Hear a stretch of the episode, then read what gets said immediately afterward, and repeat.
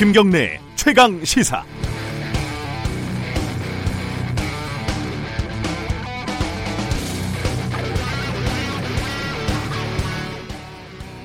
안녕하세요. 박지원입니다. 오늘 좋은 하루가 시작되기를 바랍니다. 무더위가 계속되지만 행복하고 건강한 하루가 되셨으면 좋겠습니다. 살기가 어렵고 특히 일본도 날씨처럼 짜증나게 하지만 우리가 단결해서 대처하고 정부에서 더 좋은 정책으로 해결하면잘 되리라고 저는 믿습니다. 우리 국민이 단결하면 못할 게 뭐가 있겠습니까? 우선 국회가 여야 초당적으로 힘을 모으자고 호소합니다. 특히 오늘 광주 세계 수영 선수대회에서 우리 선수가 메달 소식이라도 하나 전해서 기분 좋은 하루가 되셨으면 합니다. 김경래의 최강시사 여름 특집 식스맨 오늘은 저 박지원이 책임집니다.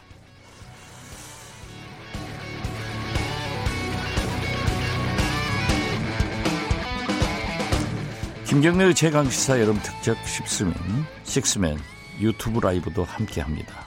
문자 콩으로 참여하실 수 있는데요. 샵 9730 짧은 문자는 50원 긴 문자는 100원 스마트폰 콩으로 보내주시면 무료입니다. 오늘 주요 뉴스 브리핑 시, 시작합니다. 고발 뉴스 민동기 기자가 나와 있습니다. 안녕하세요. 안녕하십니까. 예. 청와대가 어제 아베에게 선을 지키라 라고 한마디 세게 했죠. 예. 한국이 제대로 된 답변을 가져와야 한다. 아베 신조 일본 총리가 이렇게 발언을 했는데요. 청와대가 지금까지 한국 정부가 제대로 된 답변을 안 했다는 이야기인지 묻고 싶다. 이렇게 반박을 했습니다. 그러니까 늘 답변을 해왔고, 뭐 강제징용 문제라든가 대북 밀반출 문제라든가 이런 문제에 대해서도 항상 분명히 설명을 했다는 게 청와대 입장인데요. 한일 관계가 과거와 미래 투트랙으로 나눠서 가자는 우리의 입장을 계속 해왔다고 강조를 했습니다. 특히 이제 고민정 청와대 대변인은 지금 수출 규제와 관련해서 일본 정부가 처음에는 안보 문제라고 했다가 역사 문제라고 했다가 다시 또 안보 문제라고 했다가 또 역사 이슈를 언급하고 있다 이렇게 지적을 했는데요. 최소한의 선을 지키면서 노력을 하는 게 한일 양국 국민을 위해 할 일이 아닐까 생각한다. 이렇게 좀 비판을 했습니다. 사실 이런 문제는 좀 국회 여야가 함께 네, 그렇죠. 특히 한국당에서 좀 비난해 주면은 오히려 힘이 생기잖아요. 그렇습니다. 예. 네. 이해할 수가 없습니다. 하지만 아베는 한국 약속 일방적으로 깨고 있다며 또다시 궤변을 주장하고 있다면서요. 어제 그 도쿄 자민당 본부에서 기자회견을 열었거든요. 한일 청구권 협정을 위반하는 행위를 한국이 일방적으로 하고 있다 이렇게 주장을 했습니다. 위안부 합의를 비롯해 양국 간 국제 약속을 한국이 일방적으로 깨고 있다고 이제 주장을 했는데요. 헌법 개정과 관련해서도 여야를 넘어 3분의 2 동의가 얻어질 수 있도록 개정안을 다듬어 나갈 것이다라고 얘기를 했습니다. 이번 그 선거로 개헌 드라이브에 일단 브레이크가 걸렸음에도 불구하고 아베 총리가 개헌을 계속 추진하겠다 이런 뜻을 강조한 것으로 풀이가 되고 있습니다. 네.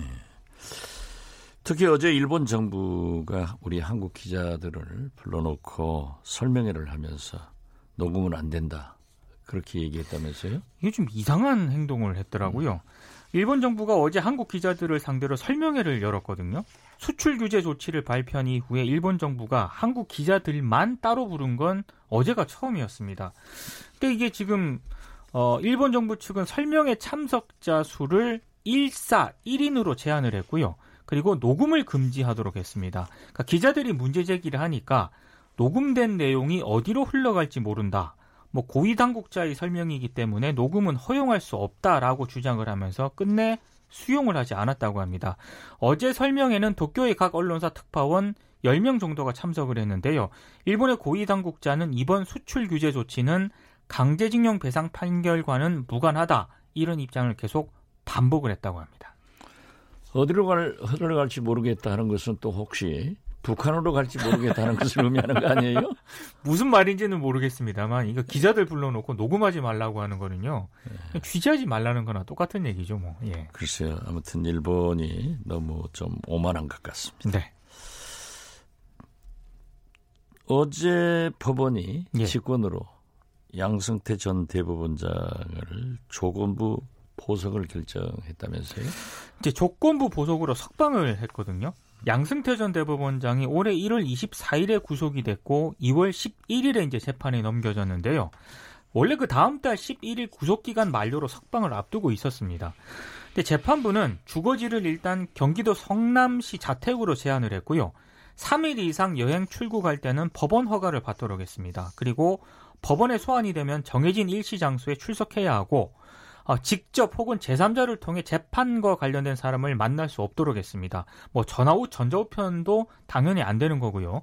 보석 보증금이 3억이고요. 만약에 이 조건을 위반하게 되면 보석은 취소가 되고 보증금도 몰수가 됩니다. 그리고 천만 원 이하 과태료 등이 부과가 되는데 이명박 전 대통령도 보석으로 풀려나지 않았습니까? 이명박 전 대통령보다 좀 느슨한 음, 조건이다. 이런 비판이 나오고 있고요. 어, 사건 관계인 접촉 금지라는 이 조건 자체가 굉장히 포괄적이고 모호하기 때문에 사실상 뭐 풀어준 거나 마찬가지다라는 비판적인 시각도 있습니다.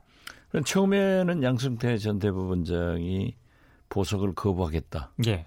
만기 일까지 가겠다라고 했는데 제가 볼 때는 대법원장으로서 어, 전직 대법원장으로서 법원의 판결을 순종한 겁니까? 어떤 저항이 없었어요?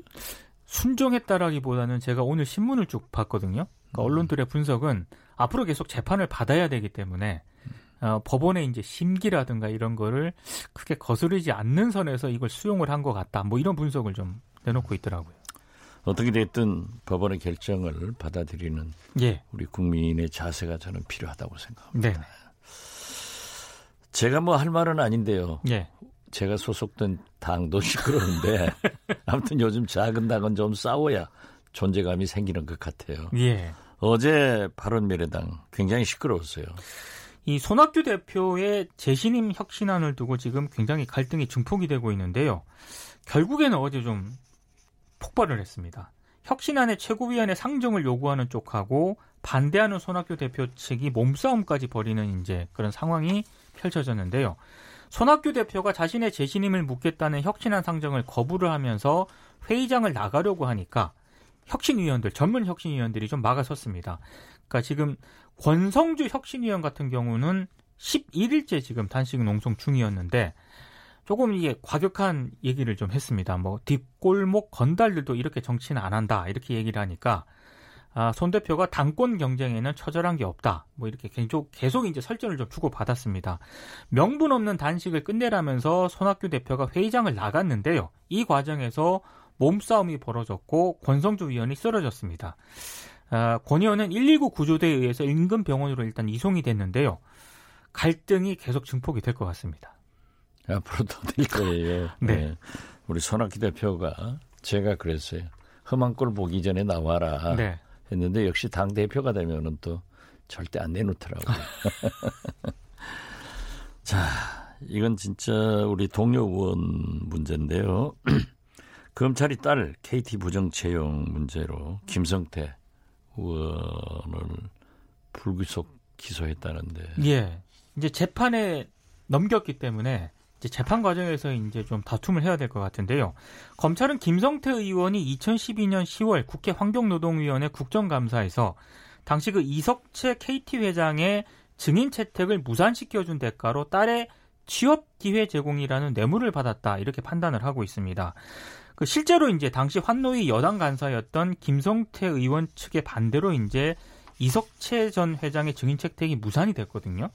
근데 지금 당시 그 증인 채택이 무산된 뒤 일주일 뒤에 계약직 직원이었던 김성태 의원 딸이 2012년 하반기 공채에서 정규직으로 최종 합격이 됩니다. 온라인 인성 검사 결과 불합격 대상이었는데도 최종 합격 통보를 받았다는 게 검찰의 판단인데요. 김성태 의원은 어제 서울지방경찰청을 찾아가지고요. 아, 자신을 수사한 검찰 관계자들을 피의 사실 공포 혐의로 고소를 했습니다. 정치 검찰이 피의 사실 공표를 통해 정치적으로 수사한 사건이라는 게 김성태 의원 측의 주장입니다. 뭐 사법부에서 좋은 판결을 해주겠지만 예. 제가 좋은 판결이라고 하는 것은 뭐 유무죄를 잘 가려주리라고 그런 건데 예. 아무튼 또 피의사실 공표죄로 고소까지 하니까 더 커질 것 같습니다. 그렇습니다. 예. 예. 의원님 여기 지금 피디님께서 예. 시간 관계상 예. 고발 뉴스 브리핑 고발 뉴스 민동기 기자였습니다. 고맙습니다. 여러분은, 여러분은 지금 박지원이 진행하는 KBS 1라디오 김경래의 최강 김경래의 최강 시사 여름 특집 식스맨을 듣고 계십니다.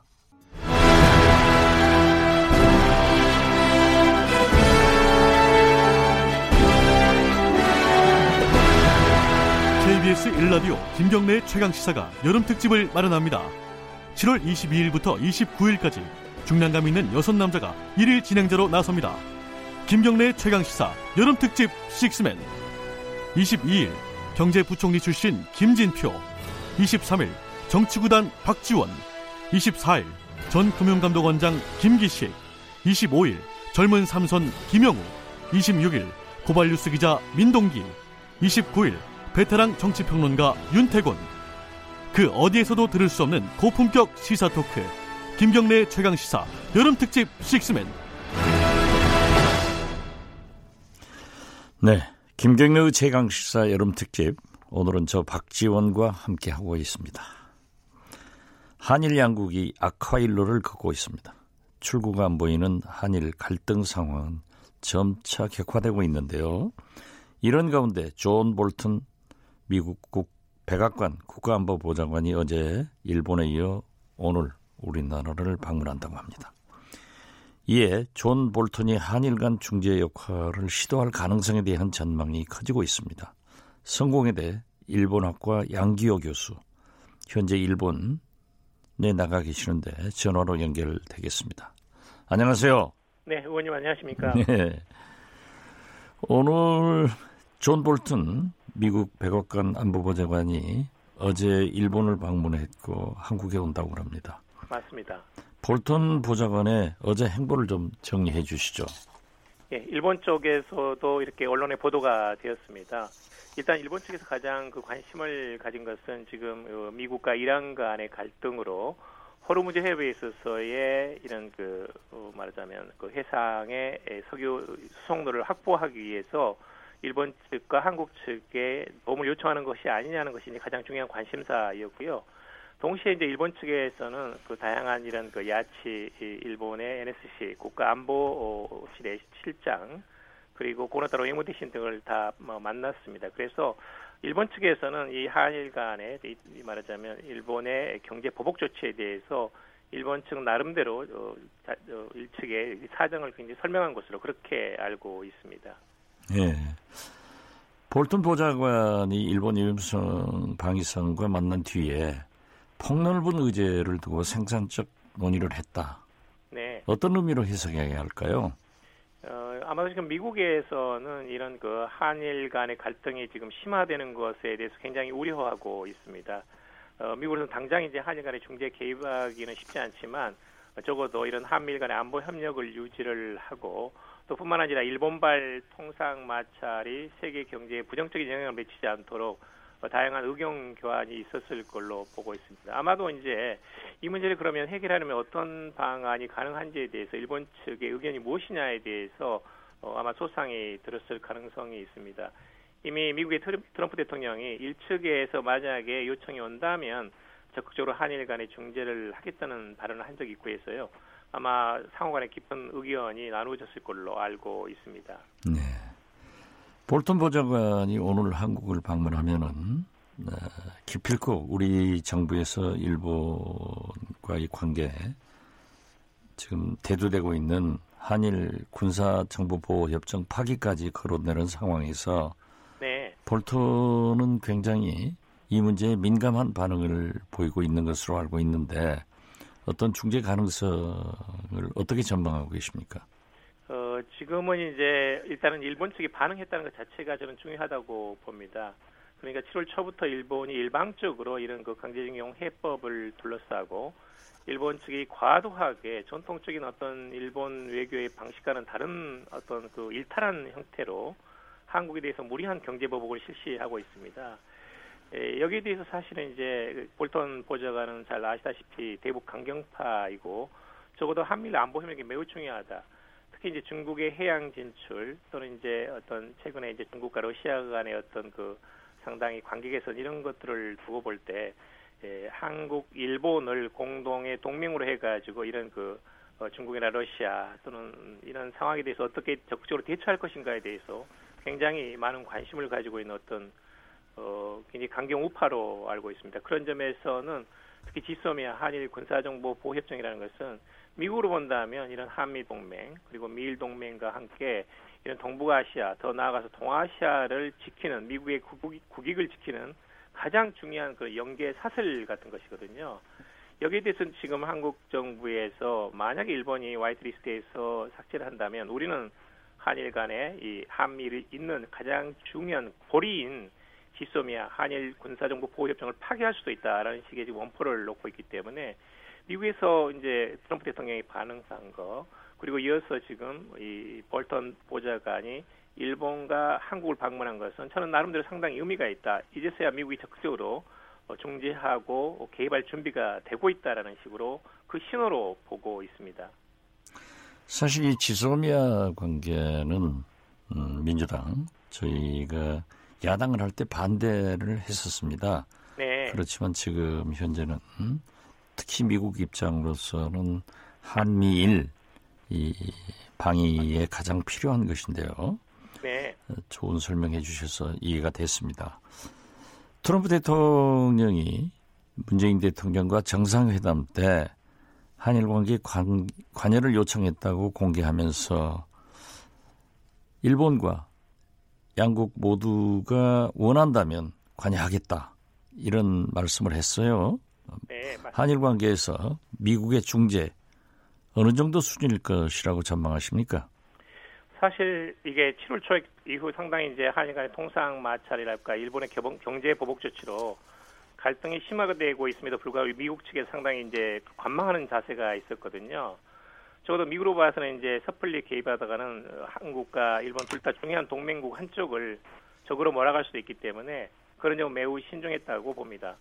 그런데 사실은 이제 이 G소미아 한일 군사정보 보호협정은 일본 측에서 강력하게 요구한 것입니다. 그리고 이제 미국도 강력히 이것을 지지하면서 맺어졌거든요. 사실은 이제 일본 측에서 이, 이것 말고 추가로 이제 한일 군사정 군사정보 보호 협정 말고 한일 군수 지원 협정 악사라는 게 있습니다. ACSA인데요. 이것도 지금 그동안 지속적으로 이것을 맺자고 요구를 해왔거든요. 그런데 우리 측에서 본다면 사실 이것은 저는 아주 그 있을 수 없는 일입니다. 안보상의 이유로 미국이 가장 중시하는 한미일 안보 협력의 이유로 드는 것이 바로 이 군사정보 보호 협정인데 일본 측이 안보상의 이유로 한국을 신뢰할 수 없기 때문에 화이트리스트에서 제거한다는 것은 매우 부적절하다. 따라서 여기에 대해서 만약에 그렇다면 우리도 한미일 안보 협력의 고리를 끊을 수 있는 방안으로서 지소미아를 파괴하겠다는 것을 미국 측에 제시를 했고 여기에 대해서 미국은 지금 그 급작스럽게 상당히 빠른 속도로 반응하고 있다. 그렇게 볼 수 있습니다. 그런 점에서는 어, 미국의 중재 가능성 어, 굉장히 높다.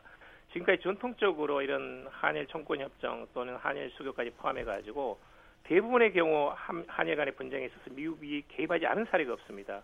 저는 이번에도 굉장히 늦은 정도라 보고 그것은 이제 예, 민주당 정권에 비교해 가지고 동맹 관리가 허술해진 것 또는 통상 마찰이 상당히 일정화된 것 그런 여러 가지 요인이 있다고 봅니다만은 미국의 적극적인 개입 가능성 매우 높아졌다 이렇게 보고 있습니다.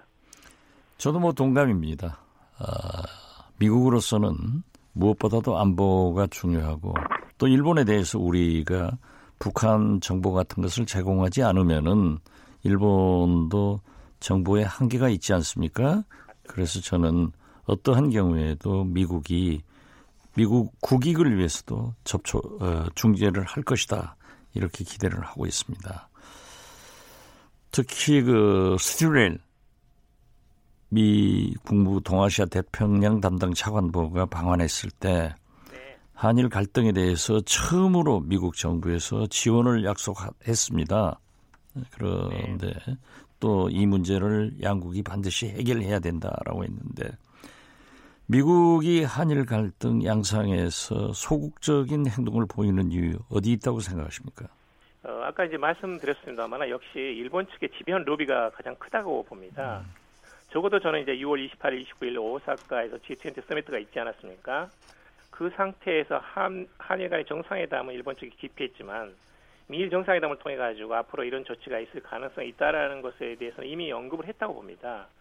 그리고 이제 미국 내에 있는 일본 대사관 쪽에서 집요하게 로비를 했을 가능성이 있고 사실 제가 알기로 지난 봄부터 일본 측의 학자들이 대부, 대거 미국을 방문해 가지고 미일 간의 전략 대화를 강화한 걸로 알고 있습니다. 그런 점에서는 이런 그 경제 보복 조치를 상정한 일본 외무성 또는 일본 수상 관저에 아주 집요하고 잘못된 그런 조치가 아니었나 하는 생각이 들고요. 가장 직접적인 그 요인은 역시 트럼프 대통령이 가지고 있는 좀 이런 그 트럼프 아베 개인적인 미롤 관계도 분명히 있습니다. 또 아무래도 이제 우리가 그 한미 동맹보다는 일본 미국 측에서 본다면 미일 동맹 자체가 조금 더 중요한 부분은 그건 부인할 수 없거든요. 그런 점에서 어떤 미국 측이 섣불리 중계했다가는 그 한미일 협력 자체가 손상될 가능성이 있고 또 트럼프 대통령 자신이 이제 통상 마찰을 통해서 미국의 국익을 지켜왔기 때문에 일본 측에서 이런 요구를 하는 것은 무리가 아닐 수도 있다는 식으로 양해했을 가능성도 있습니다. 네, 그렇지만 이제 우리가 그런 것에 대해서 강력하게 지금 지소매압 파기, WTO, 네, 그 다음에 여러 가지 그 다양한 수준의 방법을 통해 가지고 이미 적극적으로 지금 어, 이 부분을 쟁점화시키고 있기 때문에 지금까지 어떤 그런 경험상으로 본다면 어, 지금은 이제 약한 정도의 개입이지만 100% 강한 정도로 개입할 거다. 저는 이렇게 보고 있습니다. 어, 100% 개입하는 것이 미국 국익을 위해서도 어, 필요하다고 생각합니다. 예. 지금 뭐 2024년까지 아베 수상이 사연임 음? 네번 집권을 하겠다 이런 것이 나오는데요. 지금 현지 분위기는 어떻습니까, 일본에? 일단 본인은 그 점에 대해서 적극적으로 부인하고 있습니다. 어, 전혀 검토하고 있지 않다라는 것이 생각이고 이번 이제 차이면 선거에서 안정적인 과반수를 확보한 것은 분명하지만 본인이 가장 중시하고 있는 헌법 개정에 대해서는 3분의 1을 확보하는데 실패했거든요. 그런 점에서는 어, 안정적인 문제에서 이, 이 일본 국내 정치를 운영할 수 있는 기반은 형성됐다는 평가가 있는 반면에 역시 이제 이 참여연 선거 결과 일본의 헌법 개정은 물 건너간 거 아니냐라는 식의 그런 이제 평가가 나오고 있습니다. 또 이번에 이제 선거 과정에서 적극적인 목소리를 내지 않았지만 분명히 이제 야당 5당이 한국에 대한 경제 보복 조치에 대해서 반대한다라는 그런 입장을 그 가까운 의견을 표명한 바 있고 어 최근에 이제 일본의 경단련, 우리나라 정경련에 해당하는 그런 단체인데요. 한일 간의 정책적인 갈등에도 불구하고 경제 재개 간의 어떤 연계와 협력을 강화시켜 나가겠다는 것을 어, 일본의 그런 최근 그 가르자와 수련회에서 그런 이야기가 나온 바 있습니다. 또 일본 경제신문이라든지 아사히 신문 같은 그런 그 언론들도 상당 부분 이것에 대해서는 잘못된 것이다. 너무 과도한 것이다. 이 자유무역 체제를 네, 잘 알겠습니다. 이제 시간이 없어서 시간이 없어서 한 가지만 간단하게 답변해 주시기 바랍니다. 네. 일본 관계가 장기화될 조짐이 있는데 우리가 승리하려면 어떻게 해야 될까요? 일단은 이제 강대강 약그 말하자면 강대강으로 나갈 수밖에 없습니다. 지금 당장은 일본에 대해서 이런 국제 여론전, 미국의 중재를 요청하는 또는 이제 항상 이렇게 외교적인 창구를 열어둬야 됩니다. 그런데 일본 측에서 기대하는 것은 사실 이제 한국에서 개인 청구권이 허용되고 일본 기업이 보상하는 사례가 나오게 되면 이것이 앞으로 이제 북일 수교라든지 또는 동남아나 중국에서 개인 청구권 문제가 다시 제기될 가능성이 있거든요. 네, 그런 점에서는 이 문제를 어떻게 현명하게 해결할 것인가에 대해서 한국 측도 적극적인 추가 조치를 검토할 필요가 있다. 말하자면 외교적인 해결을 위해서 부단히 여러 가지 수면 하에서 노력해야 된다는 것을 강조하고 싶습니다. 네, 강대강 대응 아주 좋은 말씀입니다. 오늘 말씀 감사합니다. 네, 감사합니다. 현재가 있는 성공회대 일본어과 양교 교수와 얘기를 나눴습니다.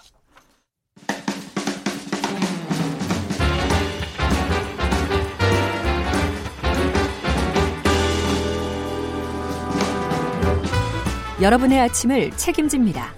김경래의 최강 시사. 네. 매일매일의 가장 핫한 스포츠 뉴스를 가장 빠르게 전해드립니다. KBS 스포츠 취재부 박주미 기자가 나와 있습니다. 안녕하세요. 네, 안녕하세요. 네. 우리나라 최초로 세계 수영 선수권 대회가 광주에서 열리고 있습니다. 그 소식부터 알아봅니다. 한국 수영의 기대주 김서영 선수가 어제 메달을 도전했었죠. 네. 메달 목에 걸었습니까? 결과는 아쉽게 메달 획득에 실패했습니다. 여자 개인 혼영 200m에 출전했었잖아요. 이 선수가 지난해 아시안 게임 금메달 선 금메달을 땄고 최근 좀 성장을 많이 해서 금메달까지는 어렵겠지만 그래도 메달 획득 가능하지 않겠냐 뭐 이런 희망을 품었었는데 역시 세계의 벽이 좀 높았습니다. 김서영 선수 결승에서 2분 10초 12를 기록해서 전체 8명 가운데 6위에 머물렀거든요. 그러니까 개인 혼영 200m가 한 선수가 저병, 배영, 평영, 자유형 순서로 500m씩, 아, 50m씩 질주하는 건데 첫 구간 저병하고 다음 배영 구간까지는 3위를 달리고 있어서 메달권 진입 가능하겠다 이렇게 희망했었는데 세 번째 구간인 평양에서 순식간에 7위로 좀 밀려났어요. 이 구간이 사실 김세영 선수가 그동안 좀 약점으로 꼽혔던 영법인데 좀 이번에도 극복하지 못한 그런 것 같습니다. 우승은 이 종목 세계 기록 보유자 헝가리의 호스주 선수가 2분 07초 53을 기록하면서 정상의 자리를 지켰거든요. 이 선수가 2013년 스페인 바르셀로나 대회부터 4연속 정상을 지켜서 정말 대단한 선수다라는 인상을 남겼습니다. 어떻게 됐든 김지영 선수가 그래도 개인 혼영에서 네. 저는 잘했다고 박수를 최선을 다했습니다. 예. 네. 이거 이런 일이 안 일어나야 되는데. 그러니까요. 네. 또 어제 미숙한 경기 운영 때문에 좀. 좀 많은 세계 언론으로부터 좀 비판을 받고 있는데요. 네 네. 네. 출발 때 불량 때문에 선수들이 제대로 출발하지 못하는 좀 이거 웃지 못할 해프닝인데요, 사실. 남자 경영 100m 예선에서 이런 일이 일어났습니다. 다른 종목하고 다르게 배영은 좀 물 안에서 출발을 하잖아요. 이게 손잡이 출발 때 튀어나온 손잡이 부분을 잡고 고무판이 이제 벽에 검정색 고무판이 있는데 거기에서 발을 딛고 있다가 이렇게 탁 출발을 하는 건데 몇몇 선수들이 이 고무판이 미끄러워서 출발을 제대로 하지 못했다. 이렇게 불만 불만을 토로한 겁니다. 이탈리아의 사비오니 선수 그리고 트리니다드 토바고의 카터 선수가 이렇게 불만을 제기했는데요. 격하게 항의를 했어요. 출발을 제대로 하지 못했으면 음. 레이스를 제대로 못하는 거잖아요. 그래서 두 선수 결국 예정했던 예선조 경기가 끝난 뒤에 추가 추가로 경기를 했고요. 어, 각각 13위와 16위로 준결승 진출에 성공했지만 다른 선수들보다 더 많은 레이스를 치르고 경기를 해야 되기 때문에 불만이 이만저만 아니었고 외신들도 국제대회에서 이런 일이 있을 수 있느냐 이런 비난의 목소리를 높였습니다. 제가 문체부 장관 할 때 네. 태릉 아이스링크 제대로 만들어 놓고 네. 그 기록 시계가 고장 나서 혼줄 난 적이 있습니다. 장비 진짜 중요해요. 예, 네. 이런 일이 좀 없도록 네. 잘 남은 경기에서 해주시기 바랍니다. 네. 오늘 어, 마지막으로 축구 선수 목값이 네. 일주일에 10억이 넘는 그런 선수가 나온다는데요. 월급 아니고요. 주급입니다. 주급, 네. 주급 14억을 받을 수 있는 그러니까 세계 최초라고 하거든요. 그런 선수가 나올 수 있다는 보도가 나왔어요. 영국 더선 등 영국 현지 언론의 보도에 의하면 지금 스페인 프로축구 레알 마드리드에서 뛰고 있는 베일 선수에 대한 건데 이 선수로부터 중국의 한 어, 클럽이 주급 14억으로 러브콜을 보냈다는 이 소식이 있거든요. 주급 14억이라는 게 세계 최고 선수인 메시보다도 좀 높은 수준이에요. 메시가 뭐 10억에서 12, 3억 정도 받는 걸로 알고 있는데 과연 이 선수가 메시보다 잘하느냐 그건 아니거든요. 그래서 많은 축구 팬들이 설왕설래를 하고 있는데 이 선수가 과연 주급 14억을 받고 중국행으로 가겠느냐 관심이 쏠리고 있습니다. 중국이 축구 우리나라한테 이기려고 엄청난 투자를 하고 있는데 국가적으로 네, 예, 지원했죠. 그런데 네. 아마 프로 선수이기 때문에 돈 많이 주면 갈 거예요. 어마어마한 이 실력을 갖고 있는 선수들을 대거 영입하고 있기 때문에 아, 이 선수가 가서 또 뭐 중국에서 의하면 중국 사람들은 어, 리그 수준 자체가 높아지겠다. 그래서 세계적인 선수들이 많이 왔으면 좋겠다라고 하는데 일부에서는 지나치게 너무 돈을 쏟아붓는 거 아니냐 이렇게 얘기하고 있습니다. 예. 오늘 감사합니다. 네, 감사합니다. 최강 스포츠 박주미 기자였습니다. 국회의원 박지원이 진행하는 KBS 일라디오 김경래의 최강 시사 여름 특집 6맨 1부 여기서 마치고 잠시 후 2부에서 뵙겠습니다.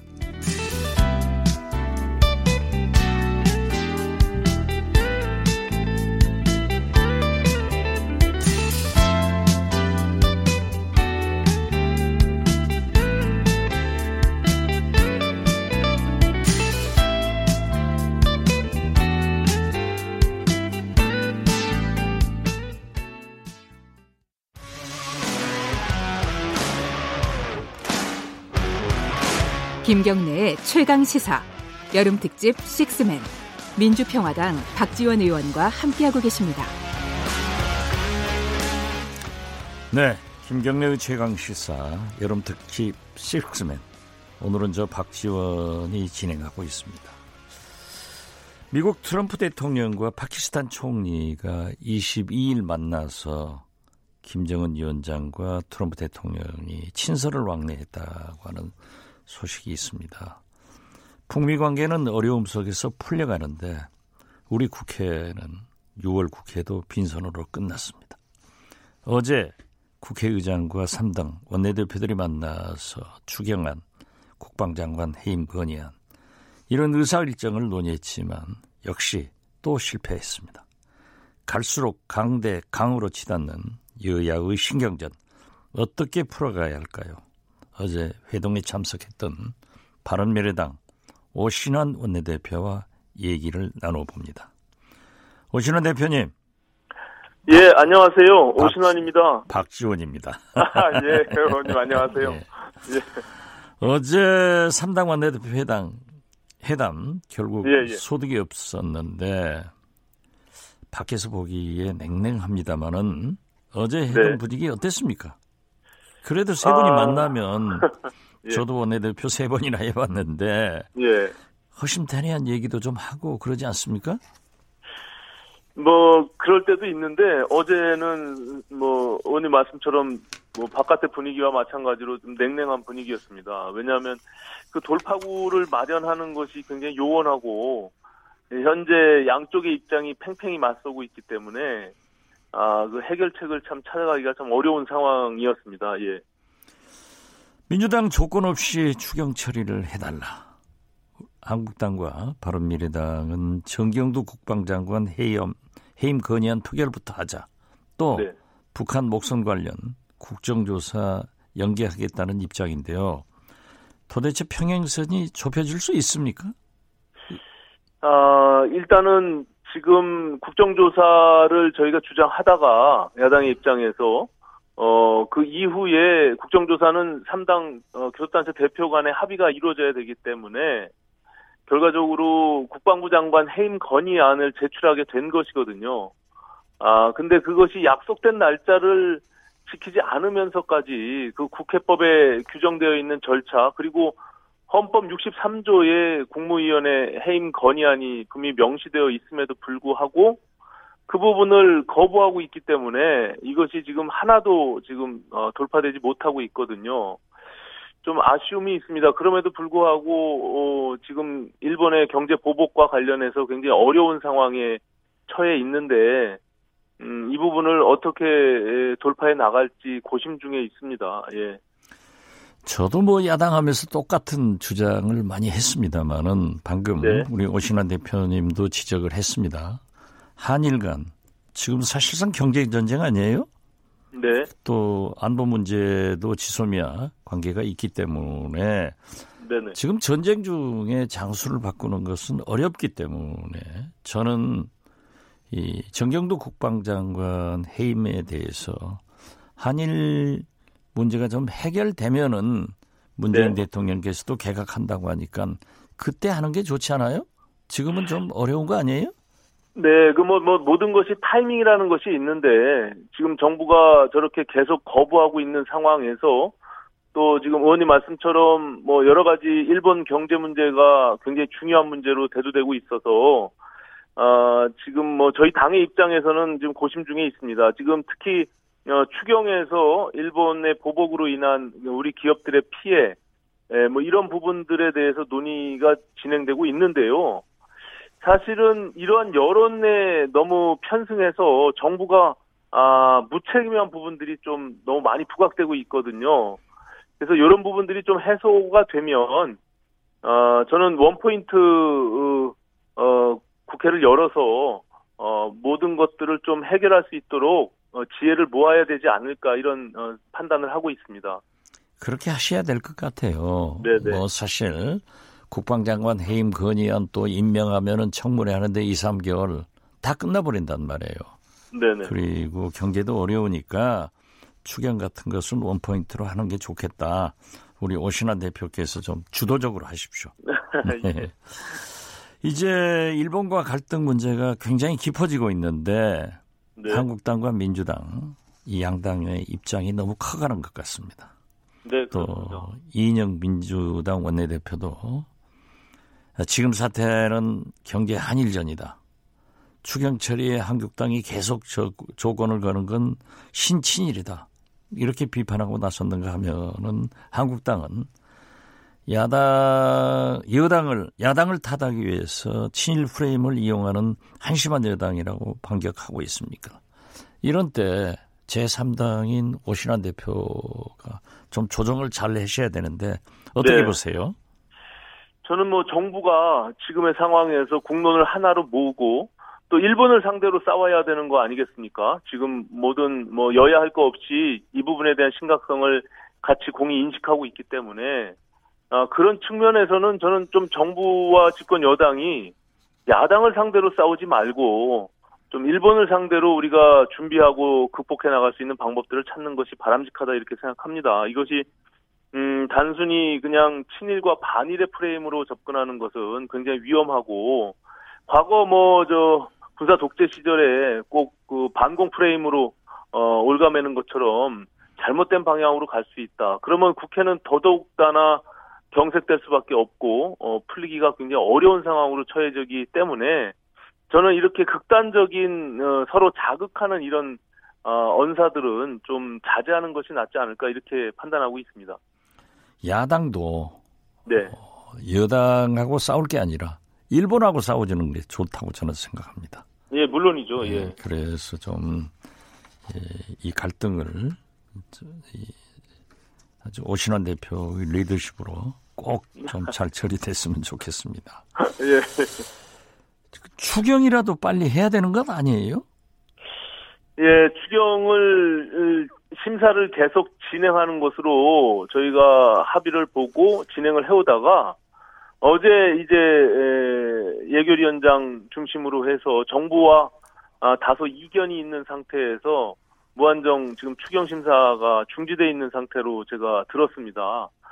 어, 뭐 국무총리는 뭐 1,200억 정도 그리고 어, 집권 여당의 정책위 의장은 3천억 그리고 산자부에서는 8천억을 모아와서 기재부가 다시 2,700억 이렇게 고무줄처럼 늘어나는 지금 일본 대응 예산이 이 그것도 비공개로 어 공개할 수 없는 그리고 내역도 없는 이런 상태에서 어, 예산 심사가 불가능하다고 판단을 한 것으로 제가 얘기를 들었거든요. 어, 참 어려운 문제입니다. 전 국회의 예산 심사 권한과 또 지금 어려운 경제 상황들을 서로 잘 절충해서 어떻게 문제를 풀어 나가야 될지 저, 저도 조금 전에 이제 어, 우리 예결위 간사와 잠깐 통화를 했었거든요. 그래서 좀 지혜를 모아가도록 그렇게 하겠습니다. 네, 그렇게 해서 뭐 정부 안이 좀 들쑥날쑥 하더라도 국회에서 네. 주도적으로 이끌어주면은 저는 잘 되고 지금 경제가 어렵다. 아, 또뭐 네. 뭐 강원도 산불, 포항 지진, 엊그제도 지진 나가지고 우리 국민들이 얼마나 불안해요. 또 네. 사실 한일 이 경제 전쟁 뭐 이런 것으로 인해서 어려움도 있는데 추경만은 좀 빨리 해줬으면 좋겠다 하는 것이 일반적인 우리 국민들의 생각이라고 생각합니다. 네. 그리고 지금 뭐 아까도 잠깐 언급을 했습니다만은 이렇게 이 갈등 국면에서 외교 안보라인 교체나 국정조사 지금 정 국력을 낭비해서 되겠어요? 일본은 이것을 노리고 있는데?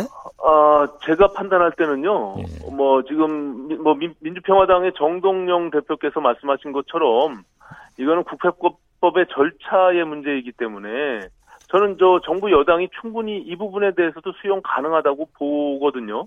왜냐하면 이것이 그냥 본회의장에서 표결하는 것이 이것을 가결이 될지 안 될지도 모르는 그런 상황에서 어, 표결하는 행위 자체를 막기 위해서 합의된 날짜를 변경하는 것은 저는 그건 공존의 정치가 아니다. 이인영 대표께서 어, 교수단체 대표 연설에서 서로 존중하면서 협치의 공존의 정치를 해 나가겠다고 말씀하셨기 때문에 저는 그 절차적 문제까지도 국회가 아, 정부의 눈치를 보면서 청와대의 눈치를 보면서 거부하는 것은 사실 조금 이해하기가 어려운 부분들이 있습니다. 하지만 지금 의원님 말씀처럼 경제가 굉장히 어렵고 또 일본의 보복 경제 문제가 있기 때문에 대승적 차원에서 고민을 해서 지혜를 모아야 되지 않을까 이런 판단도 하고 있습니다. 예. 우리 국민은 자꾸 조건을 내세우는 정치권을 싫어합니다. 그렇기 네. 때문에 조건 없이 이런 때는 일본을 상대로 해서 우리 국회가 악역을 해주고 또 정부의 협상력을 강화시켜 줘야 된다. 그리고 추경도 하는 것이 좋다. 저는 그런 말씀을 드리면서요. 네네. 황교안 대표가 최근에 아주 잘하셨잖아요. 어, 대일 문제만은 초당적으로 하겠다. 또 네. 청와대 해동을 조건 없이 하겠다. 해서 대통령 만났어요. 네. 물론 여러 가지가 안 됐지만은 하나 분명한 것은 대일 문제를 초당적으로 하겠다 하고 나왔는데 또 네. 지금 자꾸 그렇게 되지 않고 있단 말이에요. 이러한 것에 대해서 우리 바른미래당 오신환 네. 대표가 네. 리더십을 발휘할 때인데 어떻게 보세요? 예, 뭐 저 그 부분에 대해서 전적으로 동의하고요. 아, 이 뭐 추경의 경우도 뭐 대일 보복에 대한 우리가 대응 예산을 별도로 그것만 분리할 수는 없지 않습니까? 그런 측면에서 이게 복합적으로 다 연, 연계가 되어 있는 상태인데 아, 지금 박지원 의원님 말씀처럼 우리가 대승적 차원에서 어, 함께 힘을 모아야 되는 중요한 시기로 보고 있고요. 어, 지혜를 모아서 잘 해결해 나가도록 그렇게 하겠습니다. 예. 지금 말이죠. 어, 민주당, 한국당 이 양당 체제에서 제가 국민의당 3당 원내대표를 했지 않습니까? 네네. 뭐 오신환 대표하고 똑같은 처지인데 네. 우리 국회의 운명은 오신환 대표한테 있습니다. 그렇기 때문에 아이고, 예. 지금 바로 말씀한 대로 국민이 걱정한 대로 예. 그것을 오신환 대표가 정확하게 이끌고 가면 된다고 저는 거듭 말씀드립니다. 네, 또 네. 어제 뭐 예결위도 멈춰서 버렸더라고요. 그렇습니다. 예. 그리고 예. 김재원 어? 예결위원장이 당분간 예결위 문을 닫겠다. 네. 이것도 좀 문제 아니에요? 그렇습니다. 걱정입니다. 지금 뭐 어, 계속 말씀드리지만 뭐 어려운 음, 상황에서 또 국회가 어, 제 역할을 해내야 되는데 이게 저는 뭐 자꾸 뭐 어, 친일 반일 그리고 또 어, 야당이 발목 잡는 이런 프레임으로만 여당이 자꾸 몰아세워 간다면 오히려 감정적 접근이 될 수밖에 없기 때문에 저는 정부 여당도 좀 포용력을 갖고 특히 또 어, 뭐, 박지원 의원님도 어, 여당의 주요 국정 운영을 해보셨지만, 뭐, 야당을 좀 달래고 손잡아주고 함께 가자고 하는 이런, 어, 포용의 정치, 공존의 정치가 이루어져야 되는데, 그것을 자꾸 바깥으로 밀어내고 이것을 친일파로 매도하는 쪽으로 감정적으로 접근하면 저는 저 한국당도 그 부분에 대해서 제가 동의를 구하기가 참 어렵다 이런 생각을 갖습니다. 예. 물론 뭐 국정의 총체적 책임은 문재인 대통령과 민주당에 있지만은 그래도 어제 우리 국회가 외교통일위원회에서 일본 수출 규제 철회 촉구 결의안 통과된 것은 아주 네. 잘한 결정이다. 저는 이렇게 생각합니다. 그것도 뭐 야당이 저 전격적으로 그 부분에 동의를 해줬고요. 어, 의장께서 24일 날 방미하는 과정에 적어도 어, 일본의 경제보복 철회 촉구 결의안 정도는 상임위 차원에서라도 그것이 합의된 단일 안으로 가져가야 되지 않겠느냐라는 언급이 있어서 어 이걸 어, 적극적으로 수용하고 받아들였기 때문에 이루어진 일입니다. 저는 이제 그것만 갖고 될 것이 아니라 의원님 생각하시는 것대로 본회의를 열어서 어, 국회 전체 차원에서 이 부분을 단일 안으로 통과시키는 것이 저는 바람직하다 이렇게 생각하고 있습니다. 예. 예. 바로 그것이 우리 야당이 할 일이니까 네. 거듭 잘해 주시기 바랍니다. 네, 네, 이거 뭐 저희 당도 참 시끄럽습니다만은 네. 요즘 우리 바른 미래당 굉장히 어수선하대요. 네. 어제는 뭐 비공개 후 손학규 대표 측과 혁신위원들 간에 물리적 충돌까지 있었는데 또 우리 오대 오 원내대표도 눈물도 보이셨는데 음, 네. 어떻게 갈등의 핵심을 어떻게 풀어가시고 뭐라고 보십니까? 아 저희 뭐 당의 얘기를 할 때마다 참 송구스럽고 죄송한 마음인데요. 이게 뭐 당이 좀 민주적으로 운영돼서 어 우리 당이 추구하는 방향 그리고 국민들께 신뢰를 줄 수 있는 그런 믿음을 좀 보여드려야 되는데 아, 여전히 그 갈등이 계속 증폭돼가는 과정으로 가고 있어 정말 안타깝고요. 현재로서는 뭐 어, 사실 뭐 특별한 음, 대응책이 사실 불비합니다. 이제 손학규 당 대표께서 좀 대승적 차원에서 이 부분에 대해서 아 당을 좀 민주적으로 운영해 주셨으면 좋겠다 이런 어, 생각을 갖고 있습니다. 예.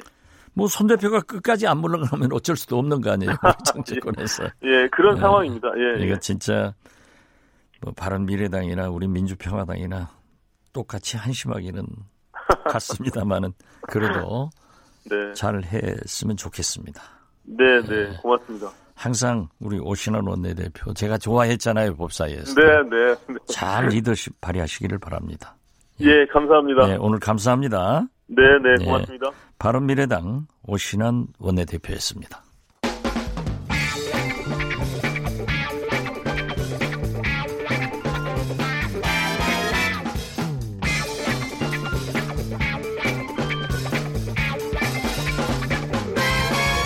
윤태곤의 눈. 네. 뉴스의 이면과 행간까지 깨뚫어보는 윤태곤의 눈. 의제와 전략그룹 더모아의 윤태곤 정치 분석실장이 나오셨습니다. 어서 오세요. 네, 안녕하세요. 네. 이낙연 총재가 해외 순방을 마치고 어제 귀국했는데 최근 한일 상황과 관련해서 어떤 역할이 있겠죠? 그렇죠. 일단 뭐 박지원 의원님께서 이낙연 총리랑 워낙 잘하시는데 제가 이거 뭐라 뭐라 말씀을 드리려니까 좀 민망합니다. 많이 여쭤보고 그럴게요. 그 이 총리가 어제 오전에 도착을 했어요. 근데 카타르에서 비행기를 타고 왔단 말입니다. 바로 총리실로 출근을 해가지고 한일 관계에 대해서 이것 이것저것 좀 챙겼대요. 그 여정이 길었을 텐데 8박 10일간의 순방이었거든요. 근데 아시다시피 이 총리 출국할 때 지금 상황이 이런데 나가는 게 말이 되냐. 그것도 뭐 방글라데시, 타지키스탄, 키르키스탄, 카타르 이 4개국하고는 아주 뭐 급한 이슈가 있는 것도 아닌데 한가해 보인다. 이런 지적이 있었잖아요. 거기에 대해서 근데 문재인 대통령이 투톱 외교다. 우리는 나하고 총리가 투톱이다. 이렇게 힘을 실어줬었죠. 그리고 또 공교롭게 강경화 외교부 장관도 비슷하게 이제 10일 날 출국해서 16일 날 입국했는데 에티오피아, 가나, 남아공 요 아프리카를 다녀온 것 때문에 한국당 쪽에서는 뭐 비슷한 비판을 했었습니다. 근데 일단 두 사람 다 이제 정의치에 왔고 저는 개인적으로 그런 생각을 해봤어요. 이런 상황이 생겼다고 해가지고 우리 총리하고 외교부 장관이 기존 일정을 취소했다면은 그게 오히려 상대 쪽에서 볼 때 어, 우리가 찌르니까 한국이 막 흔들리네 그렇게 느꼈을 것 같다. 그래서 이렇게 다녀온 것은 잘하셨다. 이제부터는 좀 봐야 되겠다 그런 거죠. 저도 똑같은 생각입니다. 예. 만약 예. 일본이 우리한테 공격을 했을 때 네. 우리가 반응 안 하는 것도 옳지 않은 일이지만 너무 네. 민감하게 반응하고 외교는 이게 다 중요한 국가들이에요. 그러니까요. 중요하지 예. 않은 국가가 어디 있겠어요. 예. 다녀오신 것은 잘했는데 지금부터 이제 문제죠. 그러니까 특히 이제 이번 주부터는 지난주에는 좀 조국 수석을 필두로 해서 좀 강하게 나갔다면은 음. 이번 주에는 이낙연 총리 들어오셨고 강경화 장관도 있고 하니까 뭔가 좀 외교 쪽인 게 풀리지 않을까 전 그런 생각을 하는데 얼마 전 청와대 회동에서 야당들이 특사 이야기 꺼냈지 않습니까? 손학규 대표는 이낙연 총리 추천하고 정동영 대표는 최상용 전 주일대사 추천했다는데 뭐 대통령께서는 당장 특사로 이게 성사될 일이 아닌 것 같다 이렇게 말을 했다고 하는데 두 사람 정도면 적임자라는 데는 이론의 여지가 없잖아요. 그렇죠. 국면이 네. 풀릴 때. 이 총리는 동아일보 도쿄특파원 출신에다가 한일의원연맹 오래 활동했는데 일반에는 그렇게 썩 많이 알려지지 않은 또 일화들이 많더라고요. 그 중에 특별한 것이 아베 총리하고 일화인 것 같습니다. 지난 2005년에 2005년이면 무려 14년 전이죠. 아베 총리가 장관 한 번 지내고 쉬고 있을 때 서울에 그냥 개인적으로 쉬러 왔나 봐요. 서울에서 삼청각에서 이낙연 총리하고 우리 정치인들 몇몇하고 같이 소주를 마셨다. 그런 이야기가 있더라고요. 소주를 마실 때 이제 이 총리가 그때는 이제 국회의원이었죠. 한평 영광의 국회의원인데 그 가까이 지역구에 이제 우리 소록도가 있지 않습니까? 예. 박지원 의원님 지역구하고도 가깝고 고향하고도 가까운데 그 소록도의 일제 강점기 당시에 좀 인권 탄압을 받았던 한센병 환자들 에 대해 가지고 일본이 자기 나라에서 탄압했던 한센병 환자들한테는 보상을 하고 또 그 당시 식민지였던 뭐 대만 쪽도 보상을 하는데 한국만 빠져 있다. 이낙연 총리가 이 문제에 대해서 좀 신경을 써야 되지 않겠냐라고 이야기를 하니까 아베 총리가 잘 알았다라고 대답을 하더니 그 다음 해에 관방장관 말하자면 넘버 투가 돼가지고 그렇죠. 법안을 본인이 이제 발의를 했다는 거예요. 그래가지고 보상 문제가 이제 우리 수백 명의 한센병 환자들한테 해결이 됐다. 그게 참 아름다운 일화죠. 일화로 남아 있고. 그리고 사실 이런 이야기 하면은 안 믿을 분들 많을 텐데, 아베 총리가 일본 정치인들 중에서는 그 세대에서는 한국에 대해서 이해도가 높은, 이해도가 높아서 좀 이렇게 못되게 하는지는 모르겠는데, 그런 사람이고, 또 부인, 악기의 여사도 한류 애호가로 아주 유명하지 않습니까? 그래서 이제 이 총리 역할론에 대한 기대가 있는 거겠죠. 이번에 총리 재임하면서도 네. 이호 여사님 서거했는데 네. 일본 민주당 하토야마 네. 총리가 우리나라에 오셨어요. 네. 조문 온다고 하니까 이 총리가 계속 저한테 전화해가지고 오는 시간을 알아서 상가에 다시 오셨더라고요. 네, 네. 그래서 하토야마 총리하고 아마 막걸리를 마시면서 얘기를 많이 했다는데 어떻게 됐든 지일파이고 일본의 좋은 인사들과 교분이 있는 것만은 사실입니다. 그러니까요. 최상용 대사도 뭐 김대중 정부에서 주일 대사 하신 예, 저도 그 개인적으로 아는 분인데 예. 훌륭한 분이기 때문에 어떤 경우에도 대통령께서는 물론 총리가 가시면은 사전에 무슨 대개는 좀 바닥을 깔고 가야 되니까 그렇죠. 예. 본론적 그러니까 말씀하신 이제 대통령 생각 이런 것 같아요. 당장에 준비가 되지 않은 상황에서 특사가 간다든지 정상회담을 한다 해가지고 한 방 이게 다 풀릴 수 있는 상황은 아닌 것 같다. 밑에 이제 이제 준비가 있는 다음에 가야 되겠다라는 건데 그러면은 언젠가 그 언젠가는 저도 모르겠습니다만은 한일 양국 다 뭔가 카드를 더 꺼내고 대화를 시작할 때가 분명히 올 거 아니겠습니까? 네. 그럼 이제 이낙연 카드는 그때 유의미한 게 아닌가. 이 총리 순방 중에 기자들이 한 대여섯 명 따라간 걸로 아는데 사실은 그 기자들이 가지키, 타지키스탄이나 카타르 일에도 관심이 있었지만은 이 국내 일에 대해 가지고 원래 가면 많이 물어보지 그렇죠. 않습니까? 네. 계속 물어봤대요. 네. 뭐 뭐라고 할 겁니까? 조국 수석이 뭐 죽창가 거기에 대해서 어떻게 생각하세요?라고 하니까 그건 내가 못 봐가지고 뭐 아직 못 봐서 뭐라고 말을 할 수 없네라고 계속 미뤘다. 그 이해되죠. 기자들도 알면서 물어보는 거죠. 설마 이분이 해외에 나가가지고 이 이야기하면 이게 대서특필 될 건데 말하겠냐? 안 할 거다라면서도 물어보는 기자들 책무지 않습니까? 그러니까 제 추측으로는 이낙연 총리가 8박 10일간 해외에 가 있는 동안에도 일본 문제에 대한 게 계속 생각이 있었을 거예요. 아, 계속 뭐 보는 거죠. 그렇죠. 그리고 뭐안 본다라고 하면서 뉴스 다 보고 있는 거 조국 수석이 한 것을 몰랐겠어요. 다 그러니까요. 알지만은 저는 뭐 조국 수석이 그렇게 하는 것이 바람직하다, 바람직하지 않다. 이것보다는 그래도 우리나라에서 누군가는 일본에 맞서서 공격을 해줘야 된다. 네. 그런데 우리 국회에서 초당적으로 하겠다고 했던 한국당도 안 하고 민주당 지금 뭐 하는 거예요? 네. 아무것도 안 하니까 저는 조국 수석이라도 나와서 한번 한 게 우리 국민들한테는 굉장히 좀 뿌듯했을 거예요. 그러니까요. 의원님 말씀하신 대로 이게 우리가 뭐 창과 방패 또 이제 공격과 대화가 있다면은 또 이낙연 총리는 대화라든지 이런 걸 상징하는 그렇죠. 사람이지 네. 않습니까? 그래서 저는 이게 좀 너무 나간 이야기인지 모르겠는데 이 총리한테 어쩜 정치적 기회가 될 수도 있겠다. 사실은 총리라는 자리가 아무리 잘해봤자 잘못하지 않는 것 이상은 없는 거지 않습니까? 총리가 뭐 사고나 잡음이 안 나면 잘한 거지 대통령하고 정부는 일 못했는데 총리가 일 잘했다. 이런 그림은 우리가 상상이 안 되잖아요. 근데 이번 기회는 어쩌면은 기회가 될 수 있겠다. 물론 리스크도 있죠. 우리가 뭐 지일파, 협상 이런 접근이 국민 정서를 거스르거나 또 강경한 정치인들한테 공격을 받을 가능성도 있는 건데 하지만 그런 리스크가 없으면 리턴도 없는 것이고 이낙연 총리가 최근에 어느 월간지하고의 이제 인터뷰에서 꼭 이 국면 때문에 이야기를 한 게 아닌데 제가 보니까 시기적 모멘텀이 하나가 있더라고요. 무슨 말씀이냐면은 얼마 전에 이제 일왕이 바뀌었지 않습니까? 네. 그 아기또 일왕이 4월 30일에 퇴위했고 나루이또 왕세자가 5월 1일 즉위해가지고 일본이 헤이세이에서 레이와로 바뀌었어요. 근데 이 즉위를 즉위를 대외적으로 알리는 축하연 뭐 우리식으로 따지면은 공식 취임식이 10월 22일이래요. 그럼 이때는 수교국 국가 원수 등 전 세계에서 손님들이 부른다. 그럼 우리 바로 옆 나라지 않습니까? 그렇죠.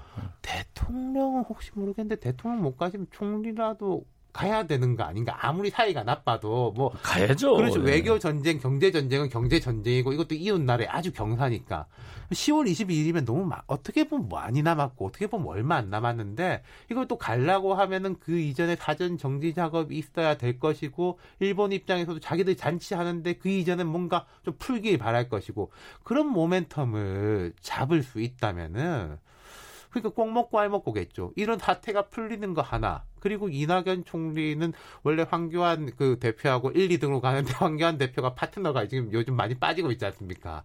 그럼 따라서 가, 자기도 약간 주목을 덜 받을 수가 있는데 이번 한 번으로 또 뭔가 기회를 잡을 수도 있겠죠. 뭐 오늘 아침 알려진 바에 의하면 예. 문재인 대통령께서 개각을 하는데 이낙연 총리는 유임한다고. 조금 더 예, 좀 더 유임한다고 하는 10월 20일 이때는 10월 22일도 데뷔하고 네. 또 문재인 대통령께서 정상 외교는 투톱이라고 투탑이라고 네. 얘기한 것은 어떻게 됐든 이낙연 총리 개인적으로 봐서도 우리 국민들 사이에 완전히 일본 문제에 대해서 최고 전문가다, 뭐 해결사, 뭐 이런 네, 역할을 할 이런 것으로 했기 때문에 네. 홍보도 잘 됐어요. 그러게요. 예. 그러나 어떠한 물밑 대화를 하더라도 한일 정상회담 이전에 풀어나갈 책임은 이낙연 총리한테 있기 때문에 네. 이렇게 유임되면 더 적극적으로 나서는 것이 본인의 정치 행보에도 굉장히 좋다. 저는 그렇게 맞습니다. 생각을 합니다. 네. 예. 시간이 더 네, 남아서 뭐. 하는데 네. 지금 아베 총리가 네. 사실 저는 이번 참여연 선거가 현재 의석보다도 내석이 줄었기 네. 때문에 저는 승리한 것이 아니에요. 그런데 일반적으로 우리 언론들은 승리했다. 뭐 개헌선 어쩌고 하는데 특히 이번 총리 아베 총리가 이제 사연임 2024년까지 집권을 하려고 이렇게 꿈틀거리는데 그건 잘 될까요? 그거는 뭐 일본을 달려있는데 이거는 것 같아요. 아베 총리가 뭐 저도 일본 사람이 아닙니다만 인기가 그렇게 높지는 않은 것 같은데 우리 야당보다도 더 질이 멸렬한 게 일본 야당이지 않습니까? 워낙에 거기는 뭐 다른 당들 다 합쳐도 6% 그러니까 같은 여권이라고 분류되지 않는 야당들 같은 경우 6%뭐 10% 이런 식이니까 그게 제일 관건이지 않은가 싶어요. 또 이번 참여 선거에서 네. 대한 부재 자민당 내에서도 네. 나온 것 같습니다. 네. 아무튼 일본이 그렇게 나가서는 안 된다 하는 것을 한번 경고하면서 네. 오늘 감사합니다. 감사합니다. 네, 윤태곤의 눈이었습니다.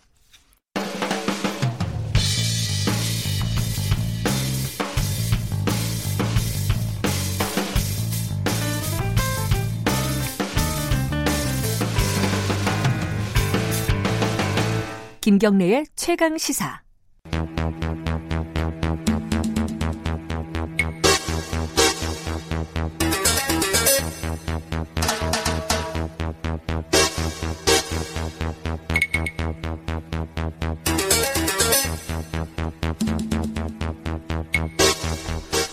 네.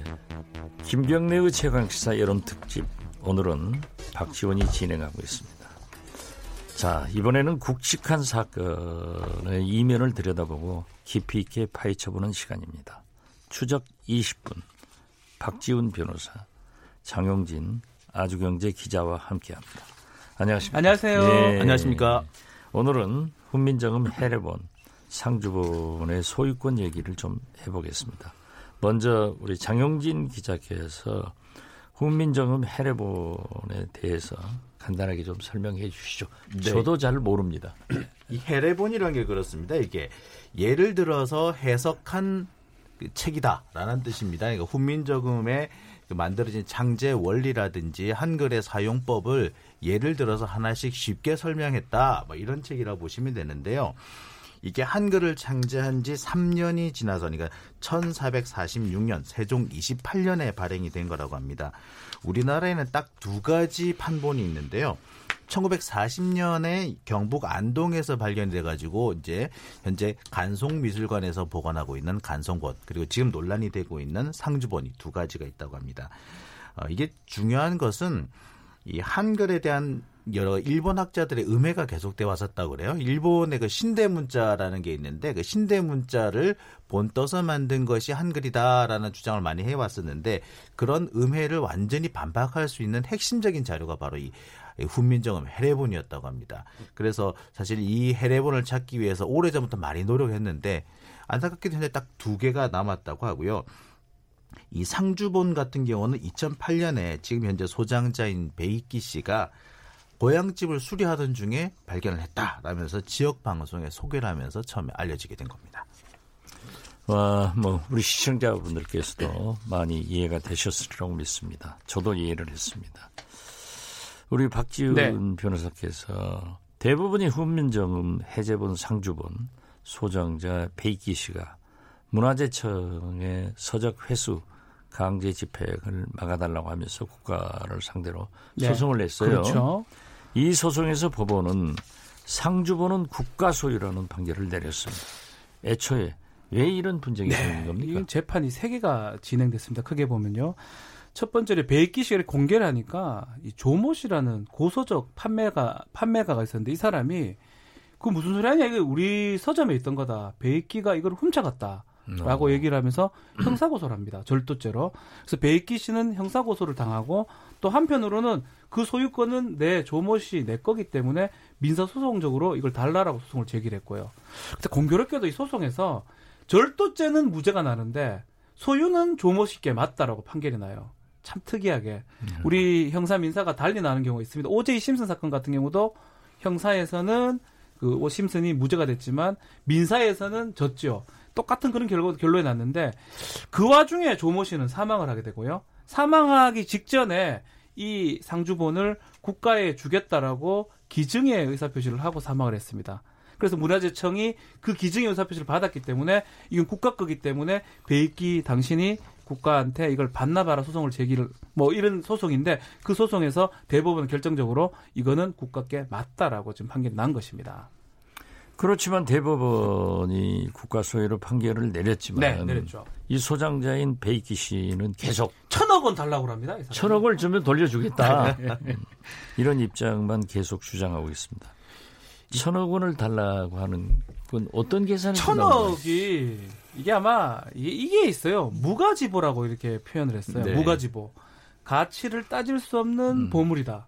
무가지보니까 1조 원에 해당하지 않을까라고 감정 평가를 했던 사람이 감정 평가를 좀 제대로 그냥 아니 제대로 표현하면 좀 그렇지만 해야 되는데 그렇게 하면서 우리 직지심절 요 예, 집지심체 요절 요, 직지심경이 그게 한 8천억 정도 되니까 예. 이거는 더 가치가 있으니까 1조 좀 되지 않을까라고 얘기를 했고요. 음. 제대로 감정한 건 아니에요. 그 말을 기반으로 해 가지고 1조면 10분의 1 천억 정도는 줘야 되는 거 아니냐가 베이키 씨 주장입니다. 네. 그러니까 당시 이제 문화재 위원들 같은 경우에는 그 얘기를 하신 거죠. 사실 이게 값으로 칠 수 없는 건데, 그렇죠. 값으로 칠 수 없는 건데 굳이 돈으로 매긴다면은 아 그래도 1조 원은 줘야 되지 않겠어? 이렇게 얘기를 한 거였는데 이것이 어 그럼 1조 원 그럼 나 천억 내놔 이런 식으로 이렇게 발전하게 된 겁니다. 저도 그 문화부 예. 장관을 하면서 보면은 아 그렇죠 하셨죠. 음, 문화재의 가치는 예. 계산이 안 되는 돈으로 거예요. 따질 수 그게 무슨 뭐 이게 뭐 종이 한 장에 얼마고 뭐 글자 네. 한 장에 따질 수가 없는 건 사실은요. 이 사실 그 해례본 같은 경우에는 이게 특히 상주본 같은 경우에는 그 당시 학자들이 공부를 하면서 옆에 메모를 남겨둔 내용이 있다고 그게 그래요. 예, 그게 정말로 중요해서 이 학술적 가치가 너무 무궁무진한 것인데 이걸 돈으로 따질 문제는 아닌 것 같습니다만 근데 어쨌든 이분은 돈의 가치를 좀 따지고 싶은 것 같아요. 이 문화재 위원들은 설득이 안 됩니다. 네. 자기들이 결정하면 그게요. 어떻게 됐든 문화재청은 대법원 판결을 바탕으로 금전적 보상을 통해 상주본을 회수하는 방식은 받아들일 수 없다. 이런 입장이죠. 네, 그러니까 소유권이 국가에 음. 있는데 만약에 소유권이 조 씨한테 아니 조 씨나 아니면 배 씨한테 있었다면 개인한테 있다면 그분한테 돈을 주고 우리가 좀 받아올 수는 있을런지 모르겠는데 어쨌거나 지금 소유권은 국가에 있는데 국가가 어떻게 국가권을 돌려받는데 왜 돈을 주느냐 음. 이렇게 말씀을 하시죠. 하지만 내부적으로는 돈을 조금 주더라도 좀 회수를 해오고 싶어하는 마음이 있었던 것 같아요. 그래서 음. 지금 뭐 들리는 바에 따르면 최대 50억 원 정도까지는 얘기를 했던 것 같은데 이 베이키 씨가 그 정도는 어림도 없다. 네, 천억 달라고 하면서 이렇게 거부를 했다고 하죠. 국가 입장에서는 문화재보호법상에 포상금이 1억이 최대입니다. 네. 1억 정도 주는 게 국가 법에 맞는 거고요. 만약에 한다면 50억 얘기는 뭐냐면 독지가가 좀 기부를 해서 그 뭐 민간에서 기부를 해서 그 금액을 합쳐서 배익기한테 주고 배익기 씨가 그 간송본 아 그 상주본을 내는 거 그 방식을 좀 생각하고 있는데 금액도 안 맞아요. 천억 달라는 사람한테 50억이 뭐 되겠습니까? 그런데 문제는 배익기 씨가 천억을 내라. 네. 이렇게 하면서 대법원 판결에도 버티기를 한다고 숨겨놨어. 이거를 지금 11년간 검찰, 뭐 경찰, 법원 뭐 다가 찾아봐고 뭐 베이키시 집 다 디벼봤고 벽장도 뜯어봤는데 없습니다. 그러니까 저 형사 소송을 할 때 압수수색을 한번 했거든 모양이에요. 근데 했는데 아무리 뒤져도 나오지 없어요. 않더라는 겁니다. 아 당연히 그러면 그 천억짜리를 집에 놔뒀겠습니까? 딴데 그 놔뒀겠죠. 심지어 논두렁 밭두렁을 다, 다 뒤졌다는데 예. 없습니다 지금. 근데 나중에 밝혀진 바로는 벽지 뒤에 숨겨놨다가 해체를 해서 벽지 음. 뒤에 숨겨놨었다는 그런 얘기가 나와요. 그러다가 음. 나중에 2014년에 2016년에 불이 한 번 납니다. 음. 그래가지고 이 간송 이 상주본의 일부가 불에 타죠. 그래서 그때 이제 사람들이 난리가 납니다. 그래서 아이고 이 해례본이 없어졌나 보다라고 하니까 1년쯤 뒤에 이 베이키 씨가 국회의원에 출마하면서 있다라고 주장을 하죠. 그래서 사진을 공개합니다. 불에 조금 탔던 거 예. 밑에 조금 탔던 걸 공개를 해요. 요즘 뭐 국회의원 출마하는데 돈 안 들어요. 그, 그런데 왜 천억씩이나 요구하는 득표율 많이 받으면 10, 15%인가요? 근데 그분 네. 같은 경우에는 아마 그 당시 그 공약이 그거예요. 오로지 음. 그 상주본에 대한 음. 그 이것을 이렇게 국가에 기증하겠다. 내가 당선되면 기증한다. 뭐 음. 요런 정도의 얘기를 했었어요, 오히려. 그래서 이제 문제는 이게 집행을 법적으로 할 수 있으려면 어디 있는지를 알아야 됩니다. 그렇죠. 근데 정말 끝까지 숨기면 그리고 또 무서운 거는 이 사람이 화가 나면 그걸 정말 훼손할 수도 있는 거거든요. 음. 그런 것 때문에 법하고 지금 현실하고 괴리가 생긴 거예요. 법에서는 음. 국가 소유기 때문에 가져갈 수 있다라고 하고 있는데 그것을 법적으로 집행을 못 하기 때문에 지금 배익기 씨는 계속적으로 어떻게 보면 좀 버티는 그런 상황입니다. 그 많은 전문가들은 배익기 씨를 조금 이렇게 달래자는 얘기도 많이 음. 하세요. 그러니까 이분이 이제 이랬다 저랬다 말씀을 많이 하시는데, 그러니까 그 형사소송 항소심 판결을 할 때는 그런 얘기도 하셨어요. 나 무죄로 풀어주면 이거 한번 국가에 기증하겠다. 그래서 실제로 무죄가 나기도 했었죠. 그러니까 그 무죄를 뭐 굳이 그것 때문에 된 건 뭐 증거 때문에 됐겠지만 실제로 증인들 나오고 하는데 약간 법원에서는 백기 씨한테 유리한 판결을 내려요.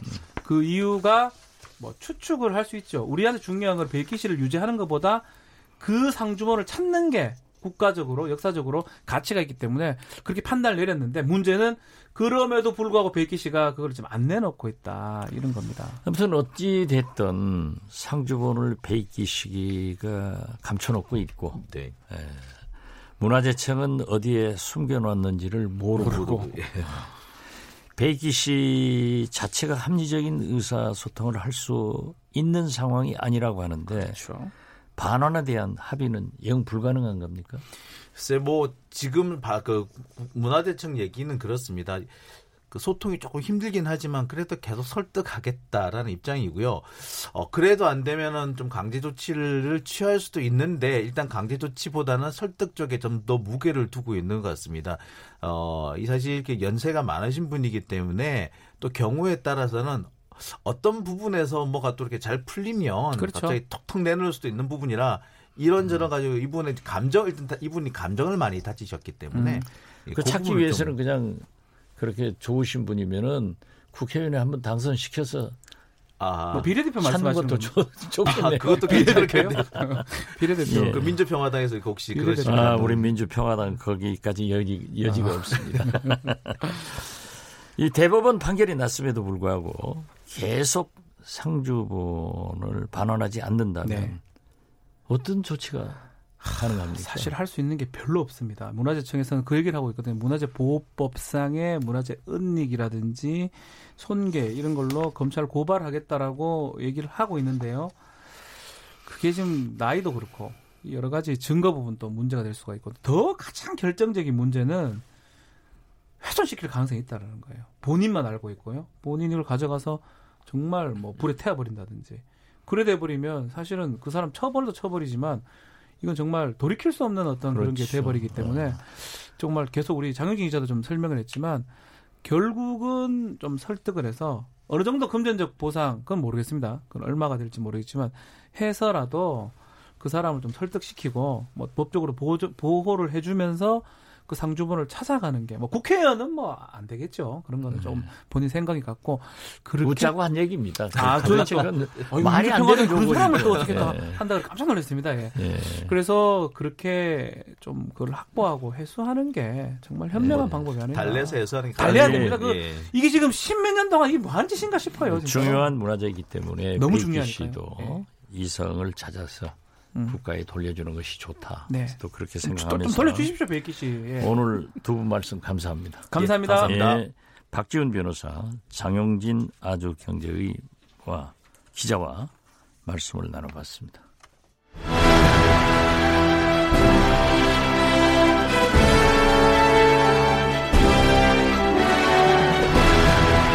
KBS 1라디오 김경래 최강 시사가 여름 특집을 마련합니다. 7월 22일부터 29일까지 중량감 있는 여섯 남자가 1일 진행자로 나섭니다. 김경래 최강시사 여름특집 식스맨. 22일 경제부총리 출신 김진표. 23일 정치구단 박지원. 24일 전 금융감독원장 김기식. 25일 젊은 삼선 김영우. 26일 고발뉴스 기자 민동기.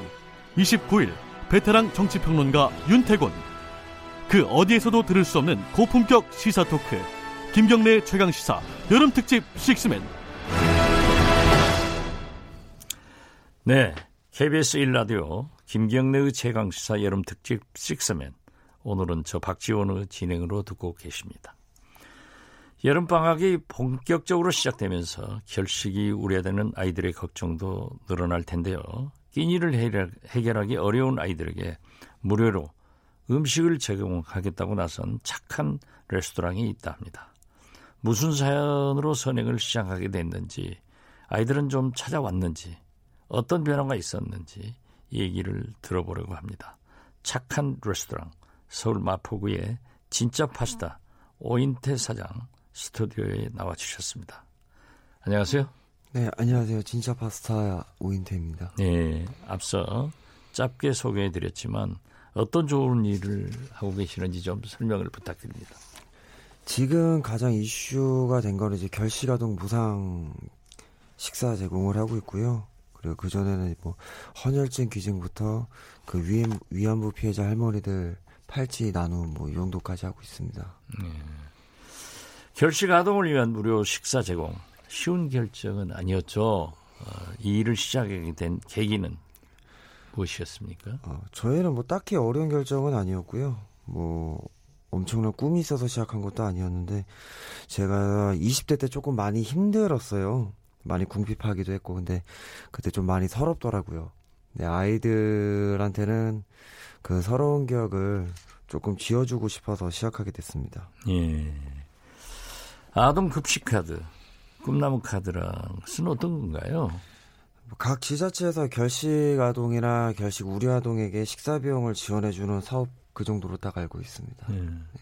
레스토랑에서 이제 이런 서비스를 하자 제, 이렇게 제안을 하니까 직원들 반응은 아, 별다른 불만은 없었고요. 다들 기쁜 마음으로 네, 동참해줘서 시작하게 됐습니다. 진짜 파스타 가게를 찾는 애들에게 네. 당부하는 다섯 가지 말씀이 있다고 들었습니다. 아, 예. 어떤 내용인가요? 매장 방문할 때 이제 눈치 보지 말고 네, 금액에 상관없이 꼭 먹고 싶은 걸로 주문하고 저희가 월요일은 쉬고 일요일은 17시 30분까지 일찍 닫으니까 알아뒀다가 이제 헛걸음하지 말고 꿈나무 카드는 반드시 이제 식사 후에 보여주고 매일이라도 괜찮으니까 부담 갖지 말고 자주 봤으면 좋겠다라고 이제 글을 올린 적이 있었습니다. 지금 몇 개월째 국회 안 열고 있는 국회의원들이 오면은 공짜로 주지 마시고 한 10배 받으세요. 알겠습니다. 예. 공지를 한 이후에 지금까지 많은 애들이 찾아왔죠. 네네. 얼마나 왔어요? 지금 이제 주말에만 좀 오고 있고요. 방학 되면은 조금 더 많이 올 거라고 예상을 하고 있는데 현재까지는 한 20팀, 30팀 정도 온 것 같습니다. 음. 걔들이 와서 아무래도 결식 아동이니까 네네네. 좀 쭈삣쭈삣하고 그렇죠 그런 게 있죠. 잘 해주셔야 될 텐데 그런 네. 특별한 방법도 있습니까? 어, 따로 뭐 이제 이목이 집중되지 않는 선에서는 저희가 따로 얘기도 조금씩 하고 있고요. 예, 최대한 아이들 상처 안 받는 쪽으로 진행을 하려고 합니다. 네. 이 결식 아동을 위해서 무료 식사 제공 쉬운 결정은 아니었을 텐데 이렇게 계속 하고 나니까 찾아놓은 아이들과도 대화를 많이 하시죠. 그 이목에 집중될까봐 많은 대화는 하지 않고 아, 그냥 예. 어디서 왔는지 뭐 몇 살인지 정도만 하고 있습니다. 예. 이제 방문하는 애들에게 또라는 의미에서 VIP 카드도 나눠주신다는데. 네네 해주, 음. 해주고 있습니다. 그런데 사실 진짜 파스타에서 시도한 선행 이번이 처음이 아니라고 하던데요. 네네. 저희 뭐 헌혈증 파스타로 교환해서 올 초에 이제 기부도 처음 한번 했었고요. 그리고 아까 말씀드린 위안부 피해자 할머니 후원 팔찌 저희 2주년 기념일이 또 세계 여성 폭력 추방의 날이에요. 그래서 그것도 했었고 어, 안중근 의사 사형 선고일에 태극기도 한번 배포했었고 그리고 소방공무원분들 무료 식사 제공도 하고 있습니다. 소방관들한테도 무료 네. 제공을 했다고. 네네 맞습니다. 예, 좋은 일 하십니다. 이 좋은 일을 하고 계신 만큼 가게 매출이 걱정도 되는데 어떻습니까? 어, 이게 이제 몇 번 말씀드렸던 건데 가게 매출은 그때 이제 상황이 문제가 되면 이제 저희가 알아서 해결할 문제고요. 음. 딱히 뭐 아이들이 신경 쓸 문제는 아닌 것 같아서요. 음. 괜찮습니다. 저도 한번 가겠습니다. 네, 알겠습니다. 애들 데리고 네. 댓글을 소개하겠습니다. 네. 많은 분들이 메시지를 보내주셨어요. 예, 맞습니다. 최정성님 목소리가 차분해서 아침을 편안하게 시작했습니다. 000 70님은 의원님 식스면 참 잘 어울립니다. 이거 감사합니다. 제가 김경래 앵카 대신해서 계속 할까 생각합니다. 땀과 노력님은 곧 팔순이신데 신선한 도전에 박수를 보냅니다. 8231님은 깊이 있는 분석 방송 유익하게 잘 듣고 있습니다. 여러분들 관심 가져주셔서 대단히 감사합니다. 오늘 이렇게 나와주셔서 대단히 감사합니다. 네. 예. 7월 23일 화요일 KBS 1라디오 김경르 최강시사 여름 특집 식스맨 오늘은 저 박지원의 진행으로 들으셨습니다. 저는 다음 주 월요일 정치의 품격 코너에서 다시 돌아오겠습니다. 내일 최강시사 여름 특집 식스맨 진행은 김기식 전 금감원장입니다. 김기식 의원은 저와 함께 국회도 함께 일했기 때문에 재밌는 어, 진행을 하시리라고 믿습니다. 이제 콜론의 도시 탈출이라는 음악을 선사하면서 저는 이만 물러가겠습니다. 감사합니다.